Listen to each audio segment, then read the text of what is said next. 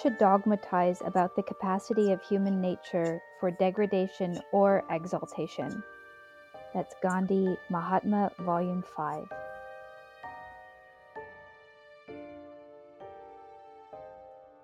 Yeah, we tend to think of ourselves and our potential in a very limited framework. It's uh, what we've been used to and what people expect of us. But uh, Gandhi had reason to believe, of course, partly from his own experience, that uh, the exaltation part uh, was quite impressive, what a human being could learn to do. And he was also sensitive to the degradation to which people can sink.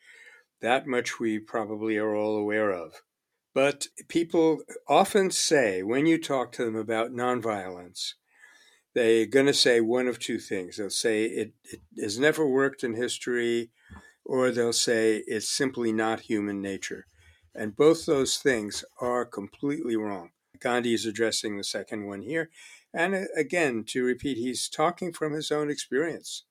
So very hard to deny it.